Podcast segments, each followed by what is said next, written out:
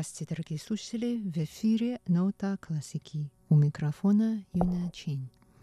Сегодня вашему вниманию предлагаются записи произведений двух русских композиторов Игоря Стравинского и Сергея Прокофьева в исполнении известного на Тайване пианиста Андрея Е, одного из первых выпускников Московской консерватории – мы слушаем три фрагмента из балета «Петрушка» в транскрипции автора, а также фрагмент из сонаты Прокофьева номер восемь «Анданте согнянто». передача